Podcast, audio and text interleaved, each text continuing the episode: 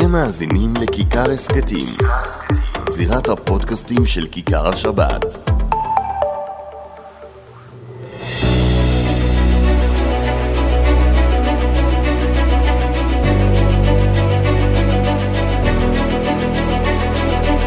שלום לכם, אנחנו עם עוד פודקאסט הזירה מבית כיכר השבת. אבי וידרמן, שלום. שלום, שלום אישי, מה שלומך? אחרי השבוע. ברוך השם, מצוין, אחרי חג השבועות, קיבלנו את התורה הקדושה, ועכשיו יש לנו גם אורח באולפן, אתה רוצה להציג אותו? האמת שכן, נשמח, נראה לי אורח מיוחד.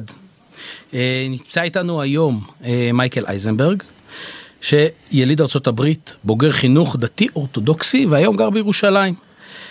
השם שלו בטח מוכר לחלק גדול מהמאזינים שלנו, גם כי הוא כתב כמה ספרים מאוד מעניינים.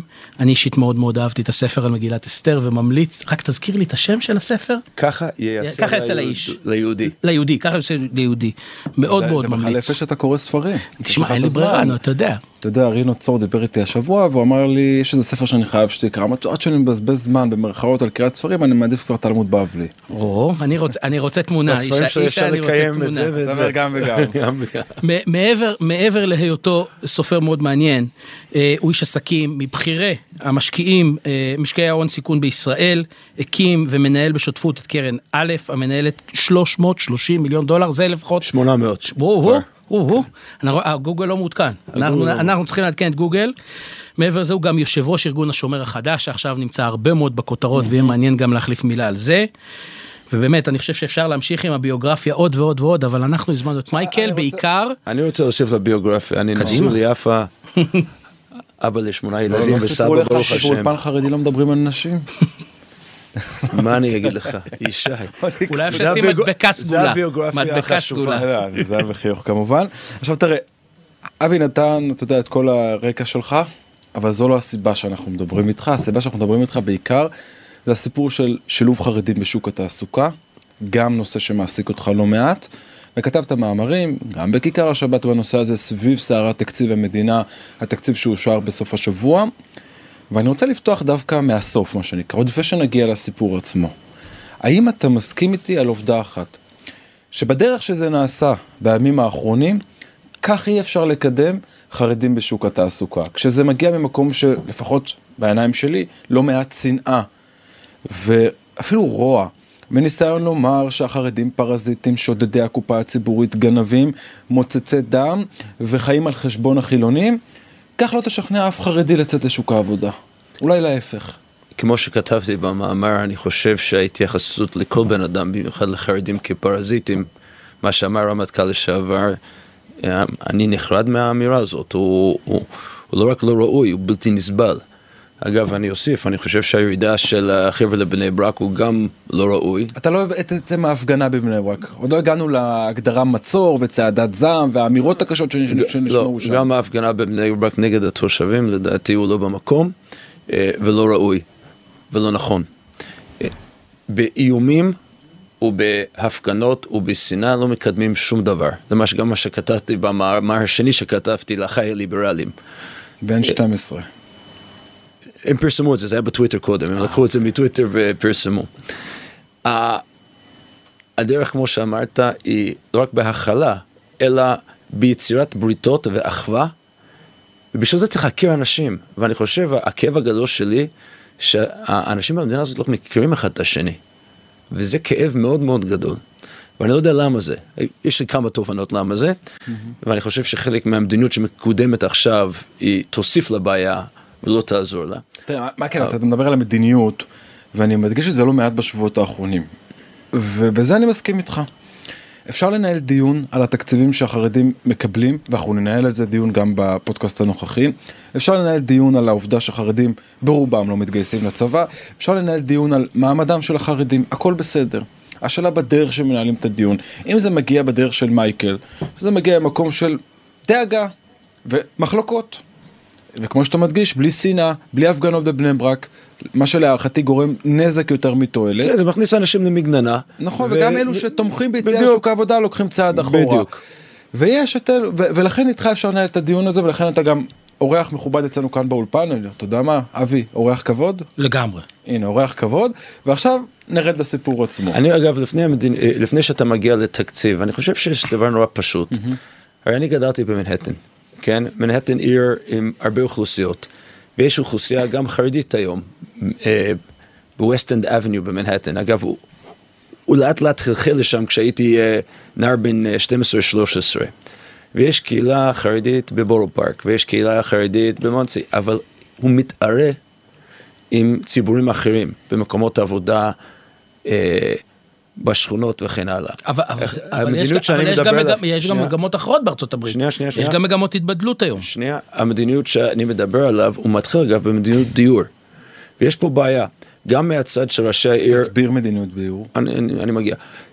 יש ראשי עיר לא דתיים, חילונים נקרא להם, שלא רוצים חרדים כאוכלוסייה, וראה חריש מה שהיה בשבוע שעבר, זה לא קורה. ויש מדיניות חרדית ברורה, כבר עשורים, להיכנס לגטואים, ולבנות קהילות יהודיות אגב, זה גם בעולם. לחרדים, ואני חושב שממדינה חפצת חיים וחפצת הכלה, אם אתה לא רואה בבן אדם ברחוב, ואין כזה סוציולוגיה מתערבת, אנחנו בסוף נגיע לפירות. תראה, אני רוצה, ראשית אמרתי לך, אני ראיתי את זה גם בארצות הברית שהייתי שם לא מזמן, גם שם, אתה יודע, החרדים במרכאות כפולות משתלטים על רחובות והופכים אותם לאזורים חרדים, גם, זה לא רק בארץ ישראל, זה גם נכון, בארצות הברית. נכון, אבל יש מקומות העבודה. ואתה יכול לראות אותו הדבר.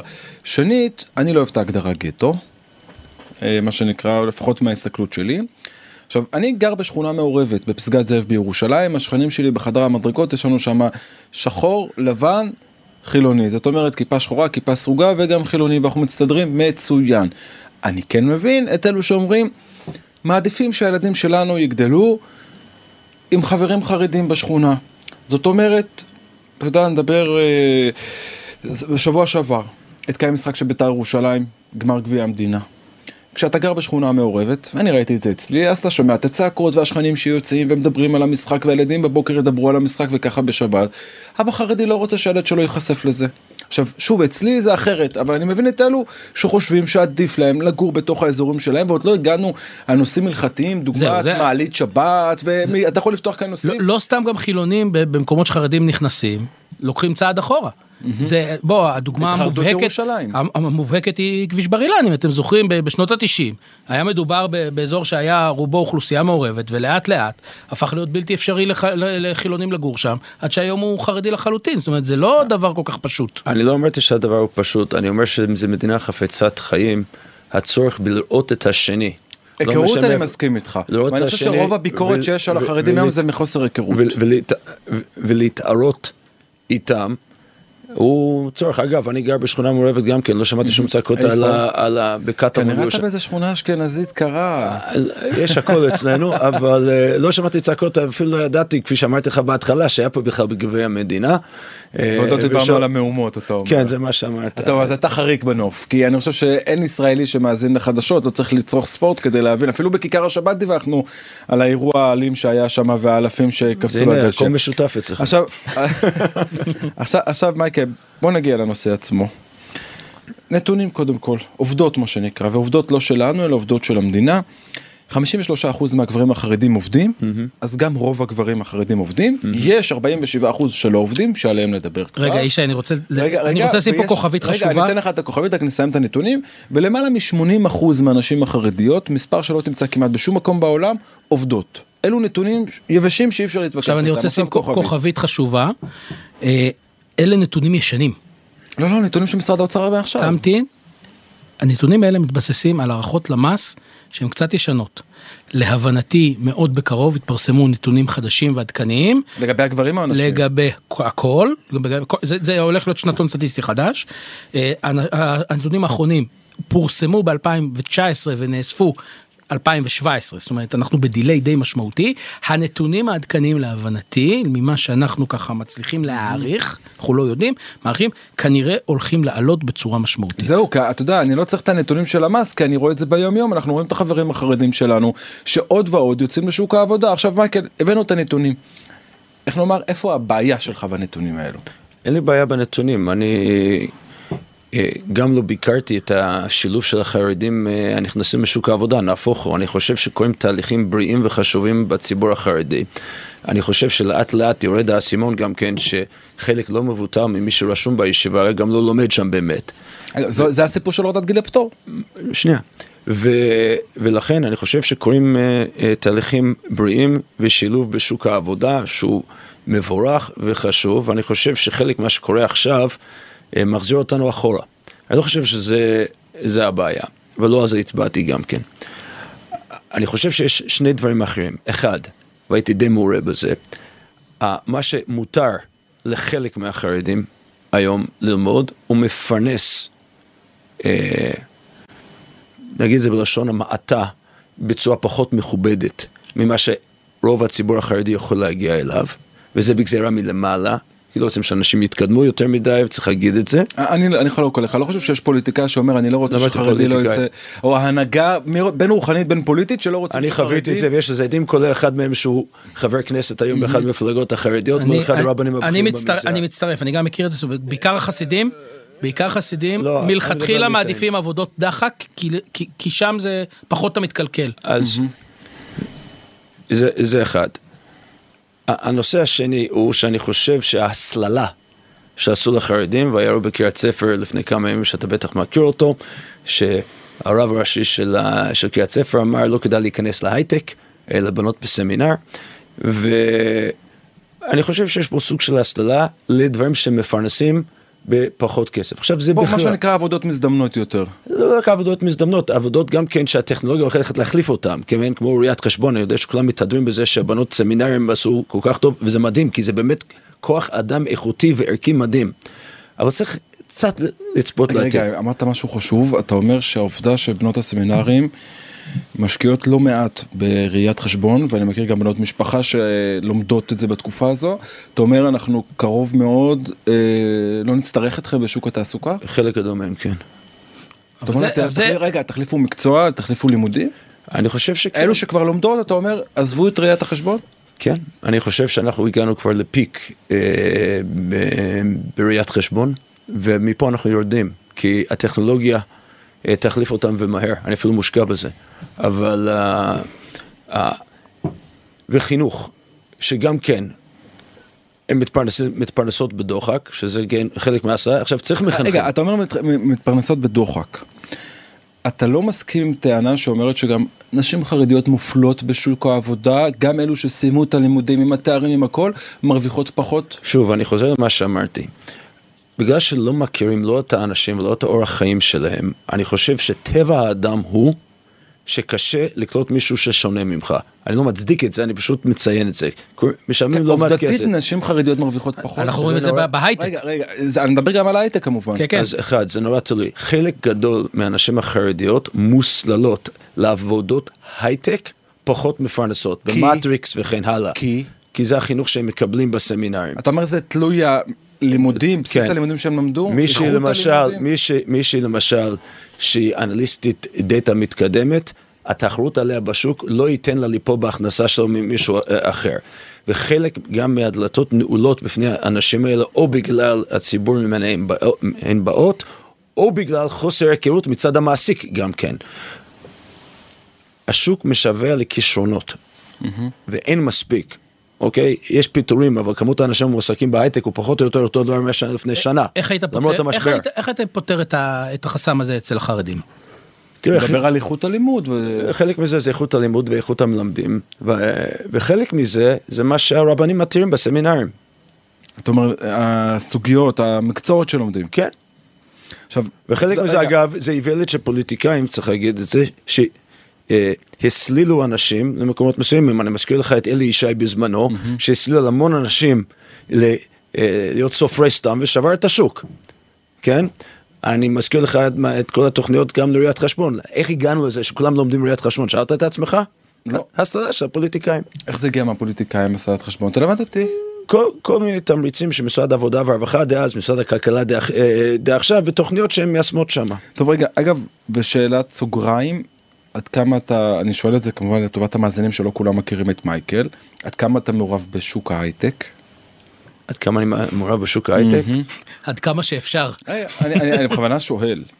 כשאני לא לומד תורה וכותב ספרים, אני משקיע את כל כולי בהייטק, או בשומר החדש, או ועד כמה אתה חושב שכל מה שקרה סביב רפורמת המשפט פגע בשוק ההייטק? אנחנו חושבים למשהו אחר. לא, אמרתי שאלת סוגריים. אז יש פה כמה נושאים, ואני חושב שהם... אישה, נראה לי שאתה דילגת על שאלה. אתה צריך לשאול אותו אם זה רפורמה או הפיכה. אני לא רוצה להיכנס יותר מדי לסיפור של רפורמת המשפט, כי לא בשביל זה מייקל הגיע, אבל אני כן מנצל... אי אפשר להתעלם בימים האלה. אנחנו נגיע לזה אז בהמשך, אבל אני כן רוצה בשאלה, כאילו, מתוך סקרנות, ואני חושב שהמאזינים ששומעים הייטק, ובמקביל גם בחדשות, שומעים מבוקר עד ערב ששוק הייטק נפגע, ועלול להיפגע ולפגוע בכלכלה הישראלית, אז יש כאן אדם שאתה יודע, מומחה לתחום. אני אגיד מה שאמרתי ליונית לוי, אני חושב שמה שקורה היום בהייטק, נורא קשה להפריד את המשתנים. קוראים דברים ברמה העולמית, ברמה הגלובלית, שמשפיעים על ההייטק, ויש האטה. קוראים דברים ברמה הלאומית, שאולי גורמים חלק מהם גם להאטה, וקוראים דברים גם בסטאק של הטכנולוגיה עצמה, שזה בינה מלאכותית ומיליון דברים אחרים, שגורמים לשינויים טקטוניים. אני לא יודע להפריד את הנתונים האלה, ולהגיד לך מה כן פוגע ולא פוגע. פשוט לא יודע. אז ייתכן שכל הפגיעה בהייטק הישראלי בכלל לא קשור לסיפור של הרפורמה? הכל יכול להיות, אני לא יודע. בוודאי אני יכול להגיד לך דבר אחד. יש אנשים... אם אתה לא יודע, אז איך אנחנו נדע, מייקל? אתה יודע. אני רוצה להגיד לך, אני חושב שהרבה מהדיבורים בתקשורת הם מפוזיציה, אז כל אחד לוקח את הנתונים לאיפה שהוא רוצה. אני לא יודע לומר, אני כן יכול להגיד לך שאנשים, הדעת שלהם מוסחת ממה שקורה ברפורמה, ואני חושב שזה גורם לירידה בפריון בהייטק, אז יש פגיעה, ואני חושב שזה כן חשוב גם לומר שההייטק הוא נורא מובילי, אנשים יכולים לעזוב, ולכן כל ההחלטה הממשלתית, בין אם זה רפורמה, בין אם זה תקציב, בין אם זה מיליון דברים אחרים, יכולה לגרום לאנשים לקום וללכת, והיזמים הם המנוע, אגב, זה לא 400,000 אנשים ההייטק, ההייטק בסופו של דבר זה 20,000 איש שהם היזמים של האירוע. אני רוצה לחזור חזרה לנושא שאליו התכנסנו, שוק התעסוקה החרדי. והביקורת המרכזית שלך בשבוע האחרון, זה התקציבים לאברכים, והחינוך החרדי. לא, אני לא כתבתי את זה. אתה, אני זכור שזה יקרום לאינפלציה ולא יוצא לשוק העבודה. בוא נהיה מדויקים. מה שכתבתי, שתקציבים שהולכים לצריכה ולא לתשתיות צמיחה, גורמים לאינפלציה. זה מה שקרה בקורונה, גם אמרתי את זה אז, פיזרנו כסף, ממשל ביידן גם פיזר כסף, ויש פה פיזור כסף לצריכה ולא לצמיחה, וזה גורם לאינפלציה. אז אתה אומר, הביקורת שלך היא לא על העובדה שנותנים את הכסף לאברכים, אלא שזה לא הולך ל... אני לא משנה, נותנים את זה. ברגע שאתה נותן לצריכה ולא לצמיחה, הוא גורם לאינפלציה. עכשיו, גם אתה כתבת מיליון פעם כבר, שהציבור החרדי נענק. מה, המשכנתאות? לא רק המשכנתאות, מיוקר המחיה ככלל, והמשכנתאות. אמרתי לנגיד בשבוע שעבר, שמצד אחד הם חוטפים מכה קשה, גם מהסל הקניות בסופר, ומאידך גם מהסיפור של הריביות, והם נשארים, אתה יודע, קרחים מכאן ומכאן. כי הם ממונפים על דירות, אוקיי? ומי שממונף ולוקח משכנתא או חוב מהבנק, סובל כשהריבית עולה. ואנשים התמכרו פה לכסף זול, בכל העולם אגב, התמכרו לכסף זול, לחוץ סיכונים שלא היו צריכים לקחת אותם, והם עכשיו סובלים, אבל הטענה שלך נגד הנגיד הוא לא המקום הנכון, זו לא הכתובת הנכונה. אני לא טענתי על הנגיד. הכתובת הנכונה זה הממשלה הפזונית. בוודאי, אני מקווה שראית את הרעיון שלי עם ישראל אייכלר, שהאשים את הנגיד, ואמרתי לו, אדוני, אתם השלטון פה, אתם צריכים לראות את יוקר המחיה, הוא צריך הכל סוג של מבוגר אחראי. אגב, אני חושב שהדברים שהתחלת לומר, מייקל, הם מתכתבים עם איזושהי אגדה אורבנית בעיניי, שמסתובבת בחברה החרדית, אפרופו צמיחה, צריכה אל מול צמיחה. עכשיו, כשאתה מתחיל לדבר בדיוק על הנושאים האלה, אז אתה שומע אגדות כמו, הטיטולים שלנו מממנים את המשק, צריכת הטיטולים שהחרדי קונה מספיקה לממן את המשק. אמר איך לרח, אנחנו מממנים את החילונים, כי המיסים שאנחנו קונים, ורוב המיסים... וזה מיסים עקיפים ברובם, אז הייתי שמח אם היית מתייחס לטענה הזאת. תראה, הכלכלה הוא מערכת מורכבת, וצריך להגיד את זה. כן? היא מערכת מורכבת, ואף אחד לא יודע להצביע בוודאות מה כן קורה ומה לא קורה. אממה, זה שהם קונים טיטולים, וזה מממן את המערכת, הוא בוודאי לא נכון. מה? הוא חלק ממה שקורה פה, אבל הוא לא החלק הערי בוודאי מהכנסות המדינה ממיסים. אבל שוב, הכל זה מעגלי. אתה יכול להשקיע בתשתיות, ויש תשתיות פיזיות, ויש תשתיות אנושיות, שהם גורמים לצמיחה עתידית. ואגב, האוכלוסייה של מדינת ישראל גדלה. אנחנו חייבים צמיחה כלכלית. בלי צמיחה כלכלית, אנחנו לא יכולים לפרנס את אותן משפחות ברוכות ילדים, שאני גם בעד, כתבתי מאמר ב-2015 ו-16. אתה בעצמך יישמת. באין ספור מקומות, אני חושב שילודה היא חלק מגורמי הצמיחה למשק, אבל אי אפשר לחלק כסף לצריכה. אתה יודע, ראיינת את אייכלר, בטח ראית את הפרסום ההזוי הזה של, איך קוראים לו, פורוש, כן, שהוא מחלק כספים בלי סוף להסעדה וכן הלאה. זה אסון. צריך להגיד שזה אסון. הסיפור שפורוש, אתה מתכוון לגבי חג השבועות, הוא אומר שזה כספים שהיו כל השנים, לכל מי שמארח בירושלים, רק שהוא הכניס גם את הציבור החרדי לשם, אומר לו שינינו שום דבר, גם בכל הקיץ הקרוב הארגונים שאינם חרדים, ארגוני עובדים, מגיעים לירושלים, כולם מקבלים את הכסף, הפעם גם החרדים, הופלנו במשך שנים. אני לא בעד שזה יקבל, וזה יקבל, וזה יקבל. אבל אם זה מקבל, אין סיבה שגם זה יקבל, כך טוען פורוש לפחות. אני לא יודע, אבל זה שבן אדם בא ואומר, אני מחלק 250 מיליון שקל לצריכה, הוא בעייתי. רגע, אבל... כי הוא גם מסמן לה... מייקל, אני מנסה לגעת בנקודה אחת, ברשות רגע אבי. אתה אמרת משהו על פורוש, אני חייב לומר לך. ההבדל הגדול הוא שכשזה חולק לכלל הציבורים, ובכלל זה החרדים, הרי לא כתוב אין חרדי או כן חרדי, כן? הרעיון הוא לקחת מקומות אחרים אירועים לה ולהביא אותם לירושלים.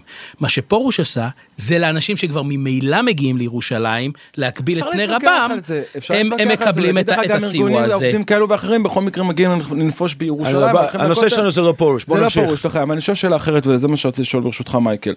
האם אתה מסכים איתי עם נקודת הבסיס שלי לפחות? אני אוהב עכשיו אתה שואל שאלות, האם אתה מסכים איתי? זה כאילו אתה קובע עובדה ואז... לא, אני כן חושב כך, ואני רוצה לדעת את עמדתך בנושא. האם אתה מסכים איתי עוד פעם, שעוד 400 שקלים לאברך, זה לא מה שיגרום לו לצאת לשוק העבודה? אני מסכים איתך לחלוטין. אז אתה רואה שהעובדות שלי נכונות? נקודות המוצא שלי? אני חושב... אבל זאת לא השאלה הנכונה. לא, כי אני שומע טענה, אז אני... אתה שומע טענה אני חדד את השאלה, מייקל. כן. אני שומע יותר ויותר, פרשנים, במיוחד כאלו שעוסקים בכלכלה, או כמובן האופוזיציה, שזה כבר טבעי, שאומרים, העובדה שממשלת נתניהו הרביעית, הוסיפה 400, 500 שקלים, 600 שקלים, כל אחד לפי המדד שלו. לאברך, זה מה שיגרום לאברך לצאת לשוק העבודה. עכשיו, אני יודע מה זה אברך. אני יודע שאברך בוחר באמת, מתוך בחירה, אפשר להסכים איתו, אפשר שלא, לא לצאת לשוק העבודה וללמוד מהבוקר עד הערב. ה-500 שקלים האלו לא יגרמו לו להגיד, וואלה, הביאו לי עוד 500 שקל בחודש, לא יוצא לעבוד. קודם כל, אני מסכים איתך, אני חושב שההארדקור של האברכים, ה-500 שקל פסיכה לא ישפיע עליהם כי הוא זה. ואני חושב שהטענה היא טענת סרק. זה אחד. שתיים, במצטבר, תמריצים עובדים. זאת אומרת, אם יש תמריץ לצאת לעבוד, בוא נגיד ל-50%, שגם אני וגם אתה יודעים שלא עובדים, לא לומדים, סליחה. אגב, זה יותר קיים בישיבות מאשר בכוללים. מסכים. כי בכולל, לא יושב בן אדם יום שלם בכולל כדי להרבה 600 שקל. רובם, יש כבר מבוגרים שהתרגלו לחיים האלה. כן, אבל הם מעטים, אתה לא באמת צריך אותם בשוק העבודה. לא, זה too late, כן? אבל אני כבר חושב על הדור הבא, שלא נגיע לשם. ואני חושב שבמצטבר התמריצים עובדים, ולכן 500 שקל לא יגרום להוא בכולל שהוא באמת מתמיד וכן הלאה לצאת לעבודה, אני מסכים איתך. אבל בשוליים כן, ולאט לאט לאט יותר יצאו לעבודה, ולכן הוא תמריץ שלילי ליציאה לשוק העבודה, כמו מלא תמריצים שליליים אחרים וכאן שקיימים. כשאנחנו מזכירים. אבל יותר חשוב לי, הוא מה קורה בציבור החרדי, מזה אני מודאג. אני מודאג מכמה דברים. אחד, הציבור החרדי נענק, אין לו אלסטיות בהכנסה לרוב, אין לו אלסטיות בהכנסה, ולכן יוקר המחיה פוגע בו, במי שמקבל קצבאות, ומי שהוא שכיר עם שכר נמוך, הרבה יותר מה שפוגע בציבור החרדי. אגב, בסוגריים, אני אתן לך דוגמה פשוטה שאני מספר אותה לפעמים לאבי, עכשיו, לי יש משכנתה כמו רוב הציבור החרדי. רוב הציבור נקודה. ולא, בסיפור של המשכנתאות, נתוני בנק ישראל, עובדות של בנק ישראל, זה שהציבור החרדי נפגע הרבה יותר, גם בגלל סגנון ההלוואות שהם לקחו, ובגלל שאין אלסטיות. ועדיין, רגע, ברשותך, מייקל, אני רוצה להמשיך מה שאמרתי, לחזק את מה שאתה אומר. אני מספר לאבי, אני במשכנתה גם, אתה יודע, חטפתי מכה כלשהי עם העלאות הריבית של השנה האחרונה. אז אני אומר לאבי, תקשיב, אני ואשתי עובדים, הצלחנו לסדר פה תוספת, שם תוספת, הכנסה, אנחנו, כאילו, המשכנתה עלתה, אבל לא מרגישים פחות כסף בבית, כי הצלחנו להכניס עוד הכנסה. ואני אומר לו, תחשוב מה עובר על אברך, שכל הבסיס שלו זה התקציב שהוא מקבל, והשכר מהכולל, והאישה שמרוויחה על גבול ל-6,000 שקל, ופתאום קפץ לו ב-1,000 שקל. זה פחות 1,000 שקל לשולחן שבת. נכון, אבל אני מצד אחד מרחם עליו, לכן אני מדבר על זה, כן? כי הוא באמת הכניס אותו במקום שאין לו הכנסה אלסטית, לך יש הכנסה אלסטית, לי יש הכנסה יחסית אלסטית. בוא, אל תשמע. ולאב היא הכנסה מאוד אלסטית, ולא רק לאברך, גם למורים ולמורות שעובדים משרד החינוך וכן הלאה, אין הכנסה אלסטית, וזה פוגע בהם הרבה יותר. עכשיו תוסיף לזה שהפזרנות לצריכה ולא בצמיחה, שדרשו המפלגות החרדיות, בדיוק פוגע... אז בוא דבר, על איזה פזרנות אתה מדבר? בדיוק מגיע ופוגע באוכלוסייה שלהם. כן, אבל איזה פזרנות? הרי רוב הכסף הולך בסוף לסיפור של החינוך. עכשיו, אומרים לך סיעות החרדיות, יש את רשת החינוך העצמאי ובני יוסף, ששם לומדים לפי דרישות משרד החינוך 100% לימודי ליבה עד כיתה ח'. מי שלא לומד יורד לו תקציב. יש את מסודות המוכר שאינו רשמי, לומדים 75%, מקבלים 75% מהתקציב. הפטור 55%, לומדים, מקבלים 55%. אני אשאל אותך שאתה מסכים איתי שאין פיקוח על הדברים האלה כמעט? למה? אתמול ישבתי עם שר יואב בן צור ועם שר חיים ביטון, ששניהם היו מנכ"לים. אתה יודע את זה גם כן, אני ראיתי שדיברת על זה גם. לא, לא, אבל לא, מייקה, אני לא מסכים איתך, לפחות בבני יוסף, גם הילדים שלי לומדים שם, והאחיינים שלי כשראו, הגיסים שלי ראו את הוידאו הזה של... נורא קל לקחת את בני יוסף. מה, אני מדבר על בני יוסף עכשיו. אוקיי, אז יש ציבור חרדי רחב שבחלק מהמקומות האלה לומדים מה שאתה קורא לו ליבה. אגב, כתבתי גם, אני נגד הכנסת לימודי ליבה לחדרים. אוקיי? אז מה אתה רוצה? אמרתי.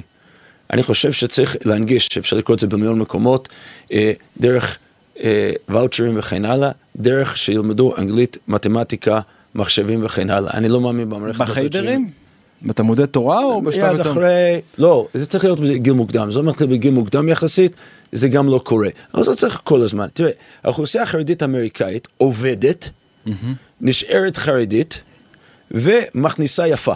בצורה יפה יחסית. אני לא מדבר על הקהילות המאוד סגורות החסידיות, אבל השאר כן. אין שום סיבה שזה לא יכול להתקיים בארץ. אבל אנחנו תקועים בדפוסים, חוזרים ונשנים. עכשיו, מה שדיברת... רגע, אבל אני שוב מדגיש, מקל, אז אין לך בעיה עם תקציב החינוך החרדי? שנייה. החינוך החרדי, אם הוא מצליח לגרום לאנשים לצאת לעבוד מתישהו, זה תשתית צמיחה. כל עוד זה גורם למישהו רק לצרוך אחר כך, יעני ימשיך בכולל וכן הלאה, הוא בעייתי, וצריך להגיד את זה, כי הוא לא יתמוך את עצמך דבר אחד, שבסוף... אני טועה או שאתה טוען? שאני טוען. אני טוען שאתה טועה בהשקפה החרדית, מבחינת ההשקפה החרדית, שבטח אנחנו מדברים למאזינים החרדים, וכשאני אומר טועה, לא אישי כמובן, שלא עכשיו נעצר פה משבר ואבי יחס עליי. אני מדבר על העיקרון. איפה הטעות התפיסתית שלכם? מי זה שלכם? אני איתך. אבי. ענה לך יפה. הטעות התפיסתית היא בסוף ששוכחים שאבא חרדי בממוצע מחנך את הילד ושואף שהילד יהיה אברך כל, יהיה רב, ילמד תורה מבוקר עד ערב. ומוכן לשלם על זה ברמת החיים. נכון, זו עובדה שאי אפשר לשנות אותה, גם עם תקציבים, תמריצים, הכל. אני מסכים. איפה הציבור שאתם צריכים להשקיע, ואתם, זה המדינה, זה מי שרוצה להוציא כמה שיותר. לא, זה אתה. גם אני. זה אתה. אנחנו. אנחנו, כולנו. זה הרבנים גם. זה גם הרבנים, זה מגיע למקום שיש, אתה יודע, סיפר לי שר בש"ס. הרי לימוד הליבת כיתה ח' שלומדים גם בבני יוסף בחינוך העצמאי, או 55% בפתום, תסכים איתי שזה לא באמת מה שכלי מקצוע לילד לצאת לשוק העבודה. אמרתי את זה כבר. נכון? עכשיו, איפה הסיפור? יש היום הרבה הורים, שבגיל 11 או 12 כבר, עוד לפני הברמצה מזהים לילד הזה, אין באמת היכולת והכוחות לשבת ללמוד יום שלם. הם מזהים את זה כבר בהתחלה. ואז כבר בגיל 13-14, שהולכים לישיבה קטנה, הם צריכים לבחור, האם להשאיר אותו בישיבה בכוח, או לשלוח אותו לישיבה שלומדים מקצוע כמו שמייקל רוצה. לא, מייקל לא רוצה. הוא לא סורם איתי היום, אבל הבנת את הרעיון. ואז הם צריכים להיפרד מאלפי שקלים בחודש. כי כל הישיבות המקצועיות האלו עולות הרבה מאוד כסף. אבל אני מדבר, זה התמריצים. ואז אני אומר, שם המדינה, לא חייבת לי כלום המדינה. המדינה הייתה. אבל רגע, אבי. המדינה עשתה לך ממך. רגע, עזוב ממך, ממך לא עובד. למה לא עובד? רגע, שנייה, אני רק רוצה סיים עם מייקל.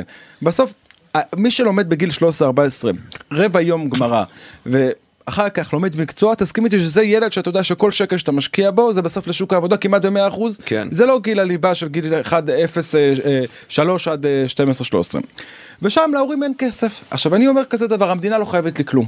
המדינה לא צריכה להביא לי כסף כדי שאני אצא לשוק העבודה, אבל... בפועל המדינה משקיעה לא מעט משאבים כדי להוציא חרדים לשוק העבודה. תשקיעו את המשאבים האלו שם, בגיל הזה, להורים שאין להם את הכסף הזה. אבל אתה מתעלם ממשהו. ואגב, אני מסכים איתך, כן? יש שם תמריץ שלילי. איך הוא נוצר? כי הפוליטיקאים החרדים דואגים למקומות שלא ילמדו את הדברים האלה. כי למה? כי המנהיגים הרוחניים, נקרא להם החרדים, עם הברית הלא קדושה, עם הפוליטיקאים, אוקיי? וגם הברית הלא קדושה של המפלגות האחרות עם הפוליטיקאים החרדים, קרתו ברית. והוא, אחד, שבו בשקט, אל תפריעו, תצביעו בעדנו, ניתן לכם כסף. ואז באים הפוליטיקאים החרדים, והם דווקא לא משקיעים ממה שאתה אומר עכשיו, הם משקיעים במקומות שהולכים למה שקראת הסללה לתורה. עכשיו, אנחנו יוצרים פה, איך אני יודע? כי מגיעים אליי לדלת. אוכלוסייה ענקית מתוסכלת, חרדית, מתוסכלת. מאוד. שהכריחו אותם לשבת בישיבות, הנשים שלהם יודעים, אגב, כשהם מגיעים לכולל וכן הלאה, שהם לא יושבים ולומדים כל היום, זה אתה יודע כמוני. כן, אבל אמרתי לך, אני פחות מכיר את זה בכוללים, יותר בישיבות, לא בקמלדות, אנחנו נדבר על זה עוד רגע על גיל הפטור. הם יודעים שהם לא לומדים בכוללים, לא כולם, חצי חצי נגיד, ולכן התמריצים הם שהם חייבים ללכת למקומות ולהגיד, אתה יהודי סוג א', גם אתה הולך ללמוד מקצוע. אני רוצה לספר לך סיפור, החבר כנסת אבוטבול, הוא יענה לי. אבל אני לא מסכים איתך. אני לא חושב שהיום בחברה החרדית, חרדי שהולך לעבוד, הוא סוג ב'. זה לא מה שהיה לפני העשור, אני לא מסכים איתך, ואני חי את החברה החרדית. אצל הפוליטיקאים, כן. לכן הם מבקשים תקציבים. גם לא בטוח שאתה צודק בכל האוכלוסיות. אגב, זו הבעיה שלנו עם הפוליטיקאים, שהם נזכרים בחרדים העובדים, מה שנקרא, רק בתקופת הבחירות. הם מתעללים בהם גם. אני זוכר שבסבב א' היה מנהיג של מפלגה מאוד גדולה חרדית, שאמר, אין דבר כזה. נכון, גפני, ואחר כך חזר בו, ואחר כך ישב איתם, אני אגיד לך יותר מזה. ספר הסיפור לחזק את דבריך. בממשלה הקודמת, ממשלת בנט-לפיד, ישבתי עם אחד מגורמי הקואליציה הבכירים ביותר דאז, מהשלישייה הפותחת שם. שיחת תדרוך, חשבנו איזה חצי שעה, ואז הוא תדבר איתי על נושא התקציבים לחינוך החרדי. ואז אמרתי לו, תקשיב אדוני, הטעות שלך זה שאתה מדבר על ליבה ועל ממחים, אני לא אומר לך זה לא טוב, אבל בסוף זה לא השקעה אמיתית, כי רוב אלו שנמצאים בממחים, לפחות לפי מה שאני מכיר, תתקן אותי אם אני טועה, זה חבר'ה שהיו הולכים גם לממלכתי דתי, לא יודע אם רובם, אבל הרבה מהם, אם לא היה את הממלכתי חרדי, אתה צריך להשקיע בגיל 13-14, אלו שלהורים אין כסף לתת להם ישיבות עם מקצוע, שם שים את הכסף. ואז הוא אומר לי, ספר לי, יש גורם בכיר, אגב, היום מכהן כשר, שר חרדי, שדיבר איתי על זה, ואמרתי לו פה, אני מוכן לעבוד איתך, להביא את הכסף, רק תגיד בו, זה שלא יהיה כאילו במחשכים. הוא אומר, לא, לא, לא, לא, לא, אני מפחד. לא, זה בדיוק מה שמייקל אומר. זה הסיפור, בזה אני מסכים. זה בדיוק מה שמייקל אומר. באתי לחזק אותך, מייקל. זה בסדר, אז אני מסכים עם הטענה שלך.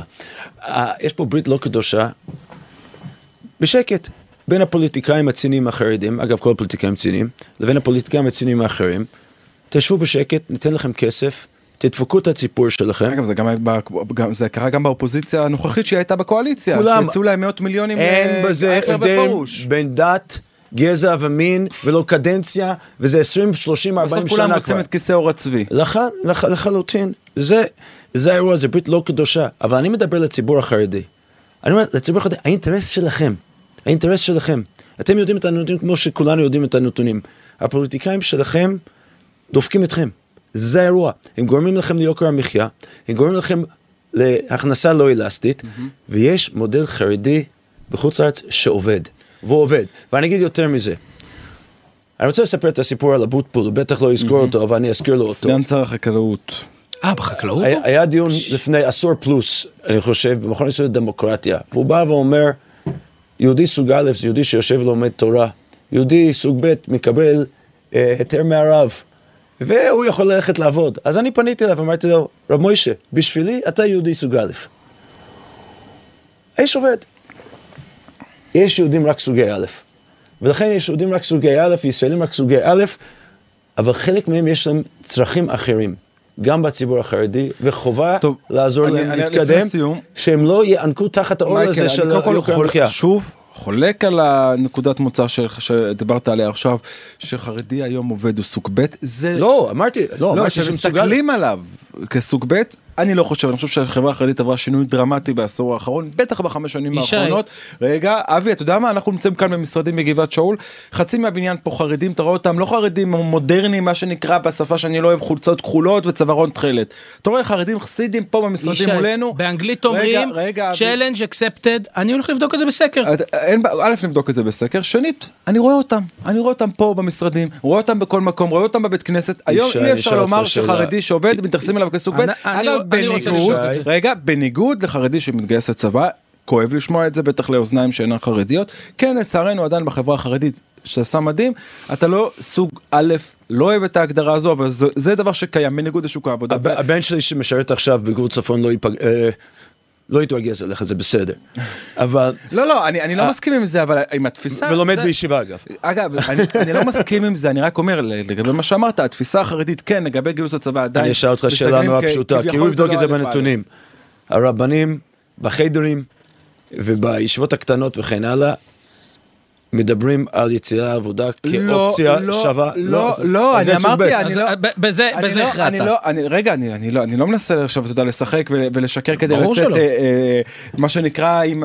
בוא, אני אומר את האמת, אבל אמרתי אותה קודם לכן, כל אבא חרדי ששולח את הילד שלו לחדר, שואף שהילד שלו יצא רב בישראל, שיצא הרב עובדיה, שיצא הרב שך, שיצא הרב שטיינמן. אם לא הלך, אז אין שום בעיה בדור הזה, אתה רואה את זה עוד ועוד, שיוצאים לשוק העבודה, נשארים עם הבגדים החסידיים, נשארים עם השחור לבן, כל אחד עם הבגדים שלו, יוצאים לעבוד, חוזרים, לומדים בכולל בערב, זה כבר מה, זה לא מה שהיה פעם, אבל... לקראת סיום, מייקל. אתה לומד כל יום, נכון? כן, משתדל. גם אני ברוך השם. לפחות משתדל. אבל לא כתבתי ספר עדיין. בסדר. יש לך עוד כמה שנים. עכשיו לא, מייקל, אני רוצה, אתה מדבר שוב ושוב על אלו שנמצאים בכוללים, בישיבות ולא באמת לומדים. אמרתי, אני מכיר את זה יותר בישיבות, לא בתופעות גדולות מאוד. וכאן יש אירוע. יש מה? יש אירוע גדול שאנשים, בטח באופוזיציה, לא מבינים את גודלו. שנה אחורה, כשבנט ולפיד וליברמן מנסים להוריד את גיל הפטור, החרדים מתנגדים, נעמדים על הרגליים האחוריות. עכשיו מי שיודע את האמת, אחת הסיבות, כי הם לא רוצים שבחורים גם שאז לא רצו, שבחורים שלא לומדים באמת, שישארו, הם לא רצו שיצאו לשוק העבודה. העובדה שהפוליטיקאים החרדים היום מסכימים להוריד את גיל הפטור, שהמשמעות של זה, זה שחרדים, צעירים חרדים שלא לומדים בישיבה ונמצאים שם רק כדי לקבל פטור מהצבא, יש להם את הבחירה לצאת לשוק העבודה. זה אירוע דרמטי, שבאופוזיציה, לדעתי, לא מבינים אותו. ועל זה דיברת לא מעט היום. מה השאלה? אני שואל אם אתה מסכים איתי. אני מסכים עם מה? עם שהפוליטיקאים החרדים היום מוכנים? חלק מהם כן. עם העובדה שהפוליטיקאים החרדים היום מסכימים להוריד את גיל הפטור, שהמשמעות של זה שעוד חרדים וצעירים יש להם את הבחירה לצאת לשוק העבודה, זה אירוע דרמטי שלא היה בעבר. אני אגיד שלושה דברים. אחד, זה אירוע דרמטי מאוד גדול. שתיים, איזה חוצפה ותעוזה יש לפוליטיקאים החרדים להתנגד לזה. הם קולים אנשים. הם גורמים להם לעוני, להיענק. אז הם הסבירו שזה ירוקן את הבריכה של לעמוד ביעדים. אז קודם כל זה ירוקן את הבריכה שלהם, כי הם יודעים שמה שאני אמרתי, ש50% יצאו, ואז הם מפחדים, והתלות בפוליטיקאים החרדים תרד. ואני אגיד דבר שלישי. אני חושב שצריך להוריד את גיל הפטור, ואני בעד. אני חושב שלהוריד אותו לנצח זה בעיה ערכית מאוד גדולה. אני רוצה להסביר למה. אומר איך לך תעשה צבא מקצועי. שנייה, אני לא בעד צבא מקצועי. אני חושב שאדם, באשר הוא אדם, צריך לקחת אחריות גם על עצמו וגם על עמו. ולכן, אין זכויות בלי אחריות. היהדות, התורה, שואלת רק שאלה אחת, מה אתה אחראי? לא איזה זכויות יש לך. אין מגילת זכויות בתורה. ולכן, השאלה המתבקשת הבאה, אם זה לפרק זמן מסוים, הורדת גיל הפטור בסדר. אבל השאלה המקבילה צריך להיות, מתי זה יסתיים?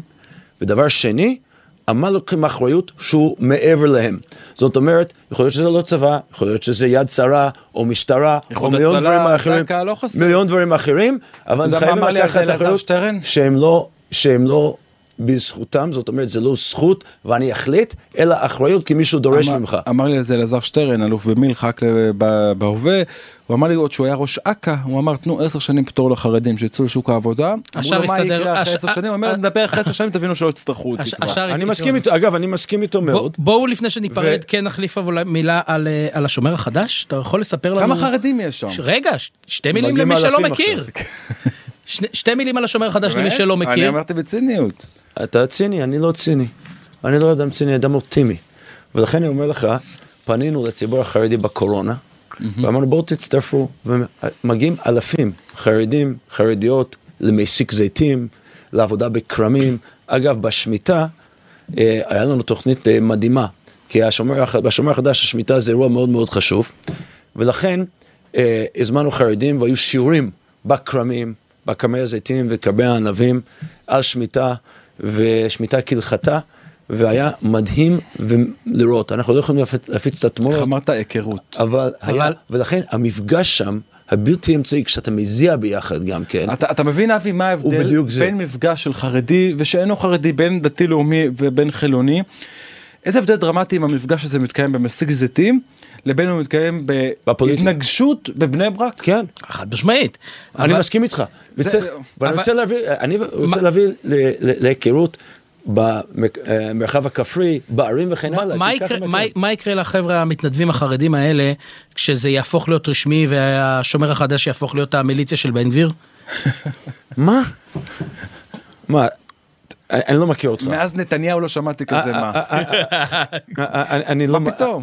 אני מקווה שזה לא אותו מה, בדיוק. אני לא מכיר אותך. השומר החדש עובד רק עם מג"ב, אנחנו לא עובדים תחת אף שר, אנחנו עובדים עם מג"ב, כתבתי את זה, היה איזה ניסיון של אורחי הארץ למיניהם. אז השומר החדש לא יהיה המשמר הלאומי?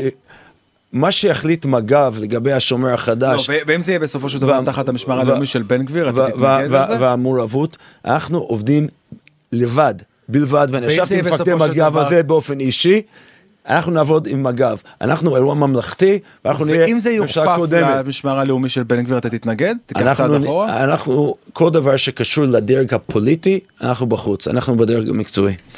בממלכתי. טוב, תשמע, אבל אני רוצה להוסיף משהו. כן, רגע, לפני כן ברשותך, אני כבר עכשיו יודע שאני אקבל הרבה מאוד תגובות על ההקלטה הזו, פודקאסט, אצפת, איך שנקרא לזה. גם וגם וגם. בין תומכים, בין מתנגדים, בטח בתוך המגזר, ותשמעו, אני החלטתי יחד איתך, החלטנו כולנו בתוך המערכת כן, לבוא ולשמוע את אלו שמסתכלים עלינו בצורה של, וזו הסיבה שגם הסכמתי לנהל את השיח הזה, שהייתה פה לא מעט ביקורת על ההנהגה החרדית, אבל בכבוד. נכון, ברגע שזה מגיע בצורה מכובדת, בצורה של דאגה, ולא בצורה של פגיעה בגדולי ישראל, לא פגיעה בציבור החרדי, לא פגיעה בפוליטיקאים, אין לי בעיה שיפגעו בפוליטיקאים החרדים, אבל שלא יהפכו אותם לג'יהאד וסכנה קיומית למדינת ישראל, כמו ששמענו בשבוע האחרון מראש שב"כ לשעבר. אתה יודע, נראה לי שצריך להזמין אותו לאיזושהי רענון במחלקה העבדית בשב"כ. אבל אני בעד לשמוע שיח, בעד לשמוע את הצד השני, למרות שאני לא אוהב את ההגדרה הצד שני. כן, מייקל, משפט סיום שלך. אני רוצה ברשותך להגיד שני דברים. אחד מהם שלא הגדרנו, אתה יודע שהרבה דיבורים על כן דמוקרטיה, לא דמוקרטיה, בהקשר של רפורמה משפטית, לא שאלנו את עצמנו מה זה מדינה יהודית מבחינה כלכלית. זאת אומרת, אני חושב אגב בצבא כן הצליחו להגדיר את זה, מה שנקרא תורת טוהר הנשק, הוא אני חושב מאוד ייחודי למדינה יהודית, אין את זה בארצות הברית מאיפה שאני באתי, במדינות אחרות אין את זה. לא הגדרנו לעצמנו מהי כלכלה ישראלית יהודית, לא הגדרנו לעצמנו מה זה מרחב יהודי. ואני חושב שהשאלה שהחברה החרדית יכולה לתרום לה המון. וחברת לומדי התורה ואנשי מורשת וכן הלאה, ביחד עם ליברלים ואנשי הייטק, וזה חיבור שאני חושב שילך ויתעצם, החיבור בין הייטק לחרדים, זה מה זה כלכלה ישראלית אותנטית שדואגת ומעצימה אוכלוסיות אחרות ולוקחת עליהן אחריות. שאלה מרתקת? נשאיר אותה לדעתי באוויר. והדרך היחידה לקיים את הדיון הזה, זה בכבוד הדדי, והשנאה צריכה להיפסק, וקריאת שמות הגנאי חייבת להיפסק. זה הדבר הכי חשוב, ואני אמרתי את זה לא מעט בשבוע האחרון, ועם זה נסיים, ואמרתי את זה גם בפתיח של הפודקאסט הזה, מי שחושב שאם הוא יקרא לחרדים פרזיטים, גנבים, שודדים, באותו רגע הם ירוצו להתנדב לצבא ולכלכלה. לא, גם החרדים הצעירים יותר שנמצאים בשוק התעסוקה ותומכים ביציאה שוק התעסוקה, לוקחים צעד אחורה, אומרים אם אלו רוצים אותנו בשוק התעסוקה, כנראה אנחנו טעינו. ישע, ואני מוכן לעשות איתך עוד פודקאסט. דבר איתי על אקסיטים. לא, נזמין חרדים, בוא נעשה את זה לא בפודקאסט, בוא נעשה אירוע גדול, נזמין אלפי צעירים חרדים ונדבר. זה יהיה מעניין. קובל. יאללה. מייקל, תודה. תודה, תודה. שמחות. תודה רבה.